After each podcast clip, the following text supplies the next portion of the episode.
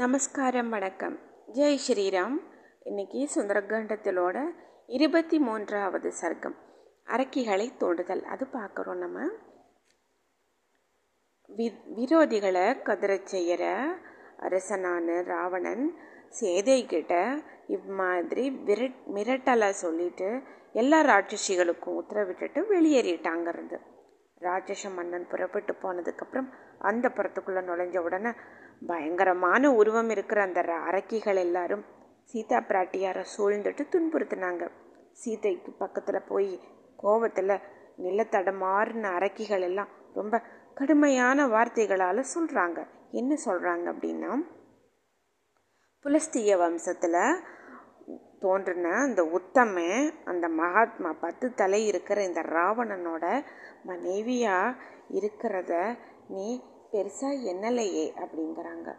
அப்போ கோவத்தால் கண்கள் எல்லாம் சிவந்துட்டு இருந்த ஏக ஜடை அப்படிங்கிற ஒரு அரைக்கி ஒரு சின்ன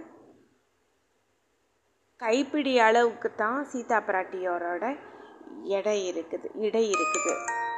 அதனால் அவள் வந்து சொல்கிறா இடை சின்னதாக இருக்கக்கூடிய சித்தப்பிராட்டியாரை ஆறு பிரஜாபதிகளில் நாலாவது பிரஜாபதி பிரம்மாவோட மானச புத்திரர் புலஸ்தியர். அப்படிப்பட்ட தேஜஸ்வியான அந்த மகா முனிவர் புலஸ்தியரோட மானச புத்திரன் தான் விச் விச்ரவஸ் அப்படிங்கிறவர். அந்த பிரஜாபதி பிரம்மாவுக்கு சமமானவர். நெடுந்தடங்கண்ணாலே அப்படின்னு சொல்லிட்டு அவரோட புதல்வன் சத்ருக்களை கதற செய்கிற இந்த ராவண அப்படிப்பட்ட மேலான பரப்புரையில் வந்த ராட்சச மன்னனோட மனைவியாக இருக்க தகுந்தவன் நீயே. சர்வாங்க சுந்தரி என்னால் சொல்லப்பட்ட அறிவுரையை நீ ஏன் ஏற்றுக்க மாட்டேங்கிற அப்படின்னு கேட்குறான் பூனை கண் இருக்கிற ஹரி ஜட அப்படின்ற ஒரு ராட்சசி கோபத்தில் கண்ணை உருட்டிட்டு எவனால் முப்பத்து முப்பது கோடி தேவர்களும் தேவராஜனும் வெல்லப்பட்டாங்களோ அந்த ராட்சச மன்னனுக்கு நீ மனைவியாயிரு அப்படின்னு சொல்கிறான் அப்புறம் கோபத்தில் அப்படியே நிலை தடுமாறின மனசு தடுமாறின பிரகசை அப்படிங்கிற ஒரு ராட்சசி சீதா பிராட்டியாரா அதற்றா. அப்புறம் குடிய வார்த்தையான சொல்கிறா என்னென்னா வீரத்தால் கர்வம் கொண்டவன் சூரன் யுத்தத்தில் புறமுதுகை காட்டாதவன் பலத்திலையும் வீரியத்திலையும் நிகரில்லாதவன் இப்படிப்பட்டவனுக்கு மனைவியாக இருக்கிறத நீ ஏன் விரும்ப மறுக்கிற? ரொம்ப பிரியமானவ மரியாதை இருக்கிறவ மனைவி மண்டோதரியை கூட விட்டுட்டு மகாபலசாலியான ராவணன் எல்லாரையும் விட பாக்கியம் பெற்றவளான உன்னைத்தான் நேசிக்கிறான். ஆயிரக்கணக்கான மகளிர்கள் இருந்தும் பல வகையான ரத்தனங்களால் ஒளி வீசுறதான அந்த புறத்தை துறந்து ராவணன் வந்து உன்னையத்தான் அடைய போகிறான் உன்னையே ரொம்ப நேசிக்கிறான். உனக்கு எவ்வளோ பெரிய கௌரவம் அப்படின்னு சொல்லிட்டு கேவலமாக பேசுகிறான் அந்த பொம்பளை. அந்த அரக்கி. விகடை அப்படிங்கிற இன்னொரு அரக்கி சொல்கிறா பல தடவை யுத்தத்தில் தேவர்களும் நாக கந்தர்வ தானவர்களும் யாரால் ஜெயிக்கப்பட்டாங்களோ அவர் வந்து உன்னை அண்டி வந்திருக்கிறாரு.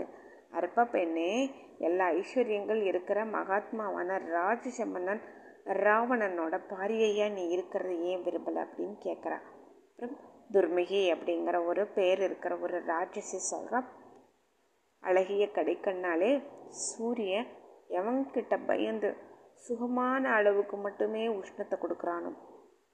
வாயுவும் பேய்காத்தா வீசுறது இல்லையோ? அப்படிப்பட்டவனை நீ ஏன் மதிக்கலை. அழகிய புருவம் இருக்கிறவளே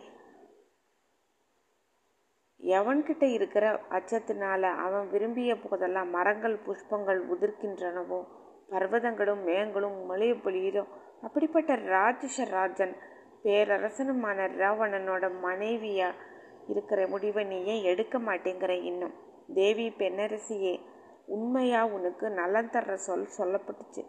அழகிய நகையாளே இந்த அறிவுரையை ஏற்றுக்கோ. இல்லாட்டி நீ உயிரோடு இருக்க மாட்டேன்னு சொல்லி பல வகையில் மோசமான வார்த்தைகளை பிரயோகம் பண்ணி மிரட்டுறாங்க சீதா பிராட்டியாரை. ஸ்ரீமத் வால்மீகி ராமாயணம் சுந்தரகாண்டத்தில் இருபத்தி மூன்றாவது சர்க்கம் முற்றிற்று. ஜெய் ஸ்ரீராம் இனி அடுத்தது இருபத்தி நான்காவது சர்க்கம் அரக்கிகள் பயமுறுத்துதல். அதை நம்ம பார்ப்போம் அடுத்தது. ஜெய் ஸ்ரீராம்